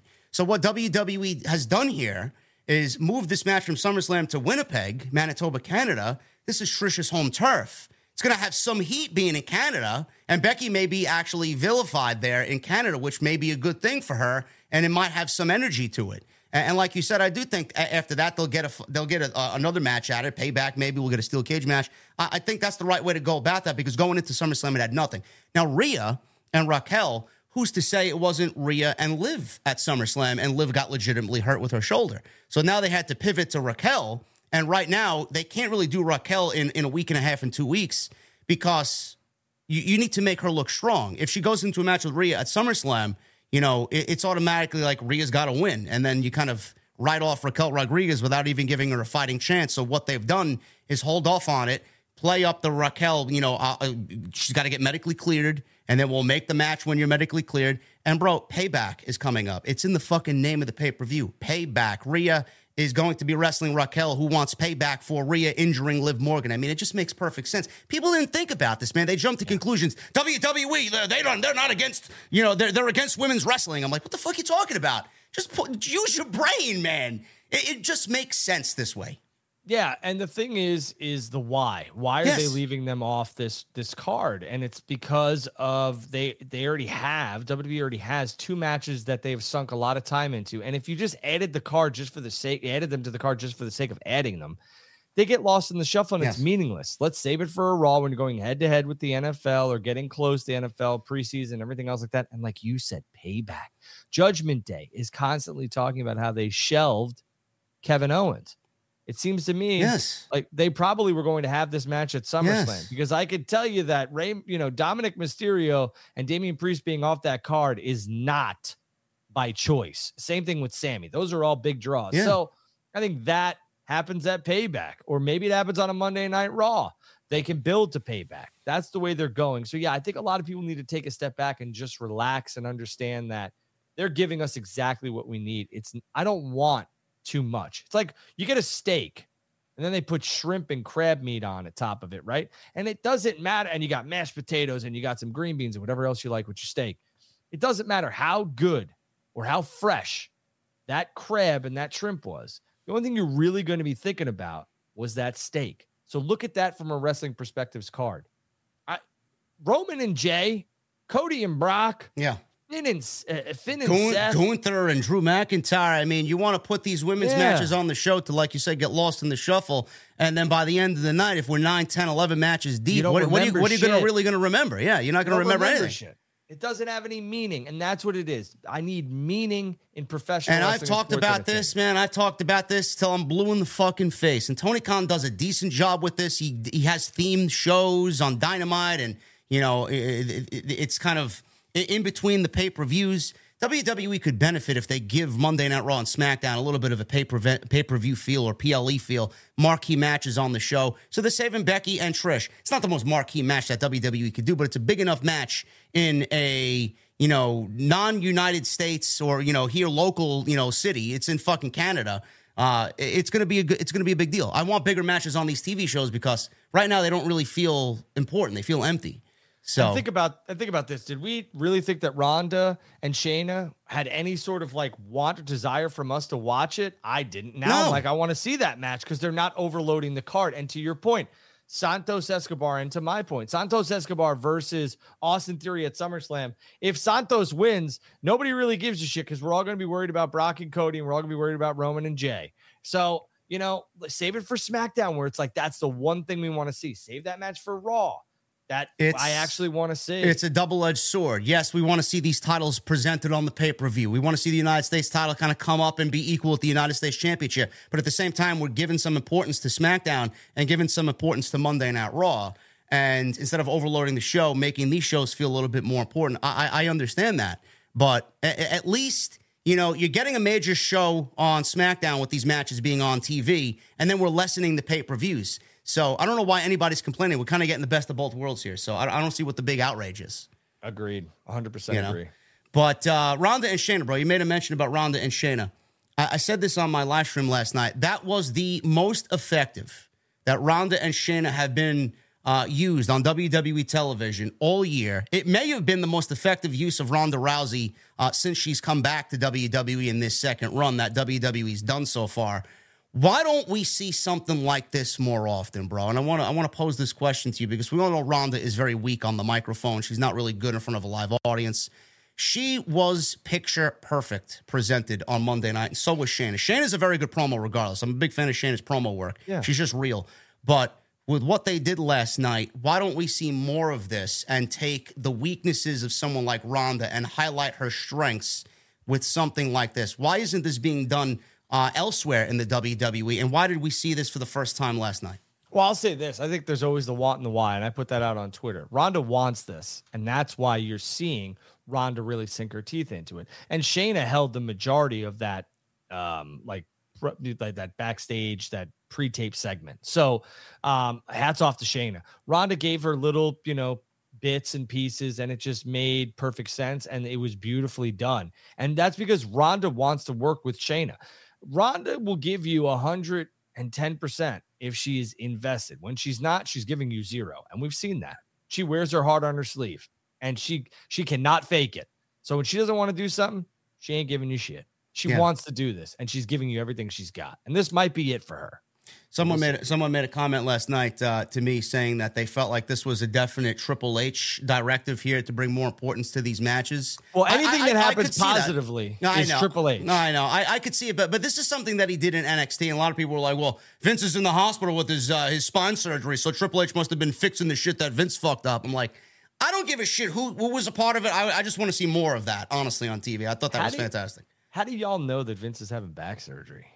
I don't know. Fightful reported it, I guess. I don't know. Oh, well, good Yeah. for Sean, I guess. Yeah, I don't know. That's a HIPAA violation, brother. Okay, I don't know, man. Like you think if he's in the fucking hospital, he's not going to be running the show via his cell phone? Give me a break. Come on, man. Guy could be in, in uh, he could be induced, fucking laid out, knocked out on the on the operating table. He's to be writing Monday Night Raw. Yeah, Uh, and that's the thing. I mean, I, I agree with you. This did scream Triple H Yeah. back because Triple H made Shayna Baszler feel like a Yes. legitimate badass. So Yes. good for him.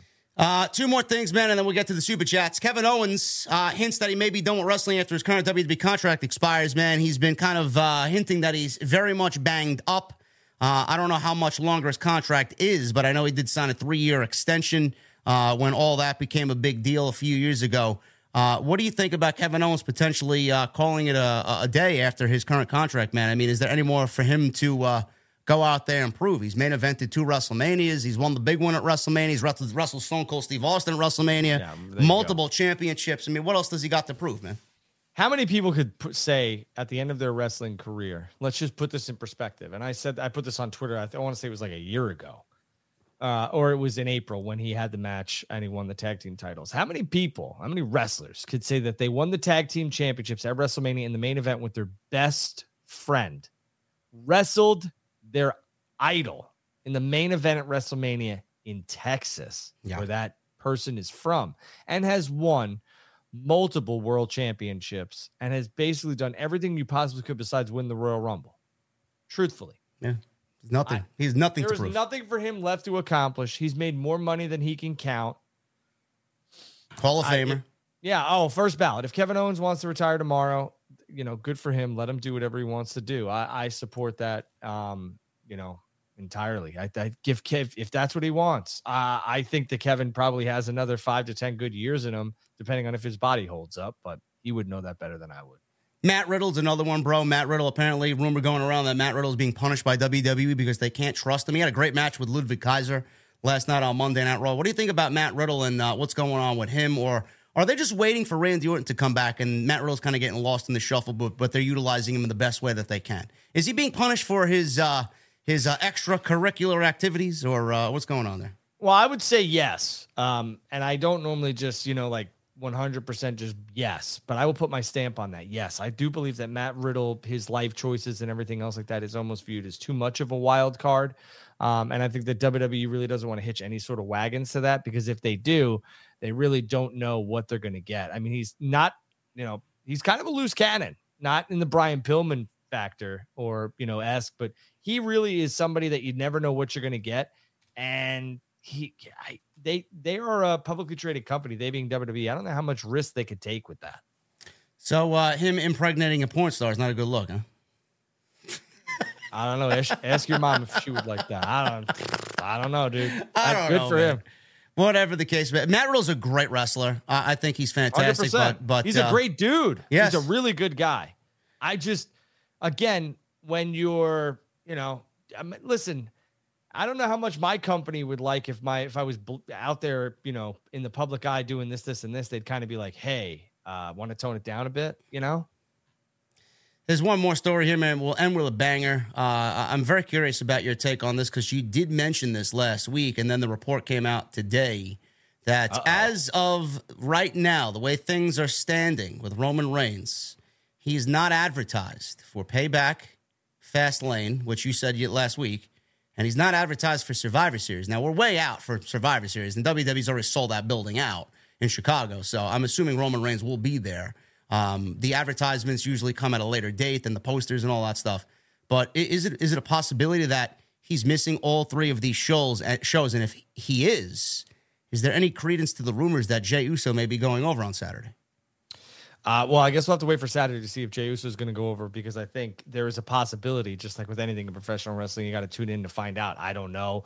Um, could Jimmy return and screw Jey, or is he going to screw Roman? I don't know. We don't know. Uh, but I don't think Roman was ever scheduled for Payback or Fastlane. He'll 100% be on Survivor Series. Yeah, uh, against who? I don't know. Uh, are we going to get Seth a war, Rollins, war We're gonna get games? champion versus champion. I hope not. That's my pick. Why? You don't want to see that match? Why would you want that? Who's going to win that match? Uh, who cares? It's going to be a great match, would it not?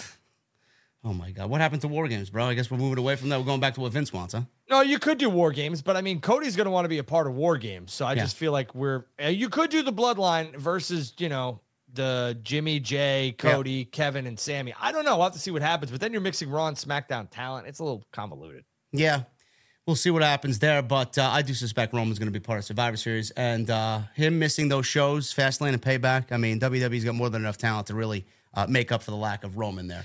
Yeah, and they're very well sold as well. So here's the deal with that. Like, you know, they have a world heavyweight champion in Seth Rollins. I mean, they have the Judgment Day. They have Jey probably getting into a program with Solo Sikoa. They'll be just fine. Santos Escobar was on NXT, says the chat. What the fuck was he doing on NXT? Why is he down there? They're trying to really build up NXT. Jesus and, Christ. You know, who knows? Chad, Ga- uh, not Chad Gable. Uh, this, this. I don't know why we didn't discuss this. Uh, One more thing, and then we'll get to the super chats. But Yeah. what'd you, what'd you, what'd you think of uh, what's his name, man? Gable Steveson. Did you see that? Uh, I, he did a lot of training with a close friend of mine here, Ken Anderson, um, in Minnesota. I, I want to see more out of Gable, and uh, I hope that he reaches his full potential. He bumped. Listen, man, he took some decent bumps there, man. He knows how to take a good flat back bump. I was paying attention to this. He was selling his ass off in there. I think Baron Corbin was uh, a solid opponent for his first match, but man, the boos. I think WWE is going to have a tough time getting them over the way that they want. They they got this this model guy, the the the, the whole Olympic gold medalist thing, and they're really you know hammering it down that he could be the next Kurt Angle, bro. I, I think they need to move away from that, man. I don't think anybody should be coined as the next this or the next that. No one ever is going to be the next Kurt Angle, and I don't think they should really burden uh, Gable Steveson with that because it's going to act- actively work against him. Yeah. Um, I think that's a those are big shoes and big Olympic rings to fill. Yeah. Maybe they're kind of doing it because Kurt might come in as his manager. Don't hate that. Uh, but I think Ken Anderson, shout out to Ken, has done a really phenomenal job there with Gable, and uh, hopefully it continues. So There you go, guys. That is all we got for you, and we just hit our uh, our peak of uh, 16, uh, 1600 plus right as we end the fucking show, man. But listen, if you guys want to go back and uh, watch whatever you missed, it'll be uh, on the channel as soon as we end here. So, uh, Drew and I really appreciate you hanging out tonight. Lots of great discussion. Uh, one of our biggest audiences so far on a Tuesday I give the night. chat a lot of shit, but I love you guys. So there you go. There you go. Anyway, guys, follow us on social media at JD from NY206. That's me at Andrew Baydala on Twitter or X, whatever you guys want to call it. Still Twitter to me. Um, I know we were supposed to do some SummerSlam predictions. Drew, what are we doing for SummerSlam predictions? Are we uh, are we doing a Spaces or, or what are we doing? I think we should do a special TNT. You guys want to you guys want a uh, SummerSlam predictions on uh, on Saturday early? Yeah, let, let us, know. know. in the chat. You guys want to do? You want us to do a special TNT where we're talking SummerSlam predictions and everything else on Saturday, SummerSlam weekend? Let us know. I will be live uh, on Raw. I shouldn't say on Raw in the building for Raw on Monday night here in Minnesota. So there you go. Also, guys, go check out all the other content on my channel. It is there for you to consume. We were live last night for Monday Night Raw. Hit that thumbs up. I'd love if you guys can hit the thumbs up. Strive for a thousand likes tonight on episode seven of TNT, and it's the last call. Let's get those super chats in, guys. We got uh, a couple super chats to get through here, and we're going to get the hell out of here. Derek Anawayi with a new membership. I appreciate you, brother. Thank you for being here. Tan May with a new membership. I know that's not true because Tan May is my longest tenured member. I think he's at like 40 months or something like that. Probably wow. more than that. Or actually, no, he's uh, 48 months. Wow. Something like that. That's awesome. Uh, Scripps with 24 months. He says he finally got the gold microphone. Emoji looks good on me. Yes, it does, man. Thank you so much. Moretz with 14 months. Thank you, Moretz. Michelle Moran with a $2 super chat. Cody versus Drew. Which one might the fans turn on? Oh, they're definitely turning on Drew. I think I think Drew needs to be a heel. I'm ready for that. I want a vicious Drew McIntyre. We'll see how that IC title picture plays out. I don't think that uh, McIntyre should be beating Gunther on Saturday, but stranger things have happened. We've gotten this far. I hope that they keep it on Gunther for just a little bit longer. They are. I, I, I, we could give you a little sneak peek into our preview show. Yeah. Gunther is going. They released a graphic. They being WWE with how close Gunther is to breaking uh, Honky Tonk Man. They're going to do that. Okay, good. Uh, Hero with a $5 super chat. I can see it already. Cody's post SummerSlam feud, the Nigerian giant Omos. Why? Because oh, no. he needs more adversity, pal. Yeah, that would no, be they do they do that. Then you know, I mean, listen, I know we got to get through September and October, and then we could figure out November. But no, uh, we need something we could sink our teeth into with Cody. Uh, who's next? Paul David with a 19 months. Thoughts on the MLB trade deadline? Thank you for 19 months, Paul. Uh, I don't really care because the Braves are in first place and they didn't really need anything but uh, some bullpen help and maybe another starter. But and I don't really care about the Mets anymore because fuck them. there you go, man. Um, Brian with a new membership. I appreciate you, Brian. Thank you so much. Jason Barker with a 20 spot. Let's get it, Oos. We get Oosy Juicy tonight. I'm saying that to hear JD say that because the IWC sucks. Thank you, Jason. Appreciate you, brother. Uh, Captain Solo with a $10 super chat. To both hosts, if you had the pen, who would you have win the 2024 Royal Rumble? Cody, Jey Uso, or LA Knight? And who would who would you book to win the Elimination Chamber? Great show as always, gentlemen. I'll let you get that one first, Drew. Who are you booking to win the Royal Rumble? I don't like the the back to back Royal Rumble things. Yeah. So for me, I don't know if I book Cody at that. LA Knight would be a great pick, but um, if I'm booking who wins the Royal Rumble, I'm looking at the World Heavyweight Championship because I think that's where somebody would, you know, go after. So I got to look at the Raw brand and. Uh, go ahead, say it because I know if you don't say it, I'm saying it. Go ahead, say it. Gunther should win the Royal Rumble. Agreed. I think Gunther taking on Seth Rollins at WrestleMania is a match that Philly can really sink their teeth into. Gunther is going to be an amazing world champion. I can't wait for that to happen. Uh, I'm going with him, and then the elimination chamber. I don't know. You could go Cody, Cody. win the win, Cody win the elimination chamber, or, or, one way or the other, vice versa, whatever. You know, but Cody winning back to back rumbles, I have a little hesitancy on that, but you know, yeah, he, he, he should agree. be fine. Yeah, Cody's. Listen, I think Cody's in one of the main events of WrestleMania, and I think Gunther or Kevin Owens is in the other against Seth. So yeah. there you go. Uh, Captain Solo, thank you, brother. Phil with a 999. What's going on, Drew and JD? Love the atmosphere as always. SummerSlam is around the corner. And when it comes to the card, less is more. What a documentary Cody uh, Cody's documentary was. I skipped Raw to watch it. OTS for life. Um, yeah, man, I should have did the same thing. I'll probably catch up with it on Thursday when I have nothing to do. Uh, but two so, hours, JD. Okay, that's fine. I usually sit down with uh, a couple of old fashioned and just watch uh, whatever I, I need to during the week. But um, SummerSlam, yes, less is more. As always, everything less is more. Agreed. Sean Lee with a five. Honestly, I still don't see Cody getting it at 40. I am sure it will be one of the Anoa'i family that does it. I guess we'll just have to wait and see. I don't know, man. I think a lot of politics are going to come into play, but right now it's Cody. We have nobody but Cody uh, outside the family. I don't know if WWE would do him dirty like that. I think this is it. But if there was somebody, you know, a lot of people mentioned Solo. Maybe it's Solo. Who knows? Yeah, and I'll say this: Cody said that you know he was really inspired by The Rock, and um, I would assume Brock Lesnar to get his neck tattoo. So Yeah. you never know. Maybe it's not Roman that Cody wins the championship from. I think it should be, but you never know. Jason with a five. Rey Mysterio is going down to NXT. Why? Because Dominik is there? Who else are they going to bring down to NXT? They should bring down the people that they're not using to NXT. That would that would make me watch. Honestly. Yeah, all them free agents, right? Yeah. Uh, Derek Anawai became a member for 19 months, but it said a new member up there, but he's got 19 months under his belt. Thank you, brother. Month 19, Oos. That's all I got to say. And then he says, Here's $2. Go get yourself a bottle of beer. Thanks, Derek. Beer's going to cost me about nine bucks.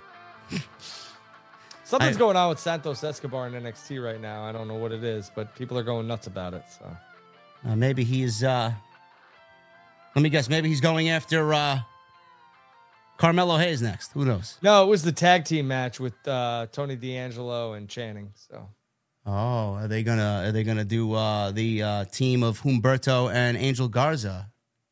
Little, little Mexican connection down there. who knows? I don't know. 24 with a 499. Drew, bring JD to Jets Patriots crowd. Gonna be insane. We're out for blood. Fuck the Deflatriots. Their eight year winning streak against us will fall week three. You know, I'm gonna I'm gonna say this. The oh, Jets Pats feud has kind of really died, truthfully, because the Jets were so you know irrelevant and stuff like that. When I was in college, and even before that, and kind of a little bit after that, man, it was you're right. It was like blood and guts. It was Yeah. bad. But that, nah. I'd rather take JD to Jets Bills or Jets Chiefs or something like that. Thank you, man. Uh, Vincent O'Connell with a 10. Baron Corbin is not a pirate. Burn the ships. Uh, and uh, burn the ship so his men had to fight to survive. No turning back. Let's have a special show. You, Drew, BC, and Jesse loved the last roundtable. Uh, we'll see, Who's man. BC? BC Amplified. I Don't showed know, you him before. You don't know? Oh, okay, no. He's Uh, like, no uh, he's- disrespect. He's like a mini me. Okay. No disrespect. I just I, Loud um, New Yorker from Brooklyn. Oh, There you go. okay. Status quo. Cam, Cam G with a five dollar, uh, fifty dollar super chat, fifty from Cam G. Thank you so much, man. Uh, hey JD and Drew, question: Why do you think the WWE has so many women not on TV? Does creative just not care, or what? If you ask me, since Sasha and Naomi left creative, the direction for the women's division has gotten even worse. Much love, JD. OTS for life. Uh, I don't know. I, I don't know, man. What do you think? Like that's the most ridiculous. Like I'm just so tired of this narrative that gets portrayed just because some people are left off a card. WWE has invested so much time and effort into their women's division. You want to complain about something? Go complain about AEW's women's division. Yeah, it's not really good over there. Uh, yeah, I get it, guys. We, we see a lot. And listen, I'll speak up when I have to, and you guys know I have. We see the same women every single week, and there's nothing new, and there's no storylines outside the world title. And, this is what I mentioned. We have a storyline with who is it in NXT? Roxanne Perez and Blair, Blair Davenport. I mean, it wasn't for a title or anything. It was just a grudge match between two women outside of the World Championship with Tiffany Stratton and Thea Hail. Why doesn't the main roster do that? Why doesn't AEW do that? It's like it's got to be a TBS title. It's got to be an open challenge, and it's got to be Toni Storm wrestling Hikaru Shida with no fucking build. It's like, does everything need to be a title match? Can we do something with the other women that doesn't include a championship? That's what people want to see, and that's what they're not doing. Yeah. Philip And Newton. Yeah, I'm sorry, Drew. Again. No, that's the thing. Like, I mean, what do you you like? What do you guys want? You want this filler garbage that we get sometimes? Like, you want to go back to the bra and panty days? I think we're past that, and I think you should be thankful for it. Philip Newton with a 499. Nothing against Triple H. I think it's petty of him to call a company that's grown so fast the past four years a secondary company. Guys, please don't take it to heart. Oh my God. You know why he did it? Because we are talking. Yes, absolutely. Trey the Trilly, or the Trillist. Sorry, man. Trey the Trillist, 499. LA Knight winning that SummerSlam Battle Royal. Yeah, you know what? I mean, it would saw, have to. I saw a lot of people complaining about that being on the card and everything else like that. That's on the card because they've had to move other matches due to injury. I can tell you right now that that was maybe a pre-show match that now they've had to put on, which still could be a pre-show match that they've put onto the actual card because of injuries that have taken place. I agree. I think LA Knight should win it too. I mean, he it's, it's it's lame creative, and I mean, I just feel like it's like WWE giving the fans LA Knight a victory in this, and that'll shut them up because that's all they think of him, you know. But we'll see. Maybe it's the start of something. We'll we'll let it play out. And Hollywood guy with a two dollar super chat. Your thoughts on Billy Gunn hanging up the boots? There's nothing left for Billy Gunn to prove. Uh, if he wants to hang up the boots, I uh, I appreciate him. I respect him, and that's his choice, man. Simple. Agreed. That is all we got for you, man. Episode seven in the books. Drew, any parting words before I uh, hit the uh, closing music? No, uh, catch us Saturday. We'll uh, decide on a time and Yep. do a, a live TNT uh, for SummerSlam predictions. It'll be it'll be very good. Trust me. Yeah, yeah. If you guys uh, want to tune into that Saturday, probably uh, early, early afternoon around lunchtime, we'll figure it out. But keep the eye on the on the so- socials for that, and then we'll get the SummerSlam predictions out before uh, I do my thing on Saturday night, and we all enjoy SummerSlam. Uh, Brian with a six month membership coming in late. JD Cody wanted more power, and TK said no. You said so then. Remember, you were right because that's what it was. Thank you for all that you do. I, did Cody want more power? Who knows? I mean, I think Cody wanted to book a little yeah, bit. Cody, I, I, bel- I believe it. Yeah. yeah, but I don't think that was the determining factor. Truthfully, I think it was an easy way for him to just be like, eh, not really what I want anymore. See it. Yes, that was an aspect of it, Brian, but uh, it wasn't the reason why he left. Uh, the reason why he left is because he wants to uh, attain his goals, and I appreciate that and respect that. Guys, we'll see you Saturday for the SummerSlam predictions right here on the podcast. It'll be a special episode of TNT on your Saturday afternoon right before SummerSlam. Thank you to Andrew for being here. Thank you guys for being here in the chat, and we will see you all for episode eight next week right here live on Tuesday Night Titans. See you guys later.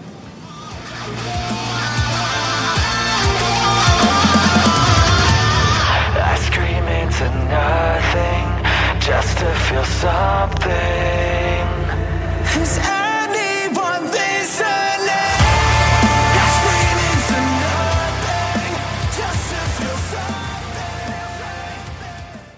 Say goodbye to your credit card rewards. Greedy corporate mega stores, led by Walmart and Target, are pushing for a law in Congress to take away your hard earned cash back and travel points to line their pockets. The Durbin Marshall credit card bill would enact harmful credit card routing mandates that would end credit card rewards as we know it. If you love your credit card rewards, tell your lawmakers hands off my rewards. Tell them to oppose the Durbin Marshall credit card bill.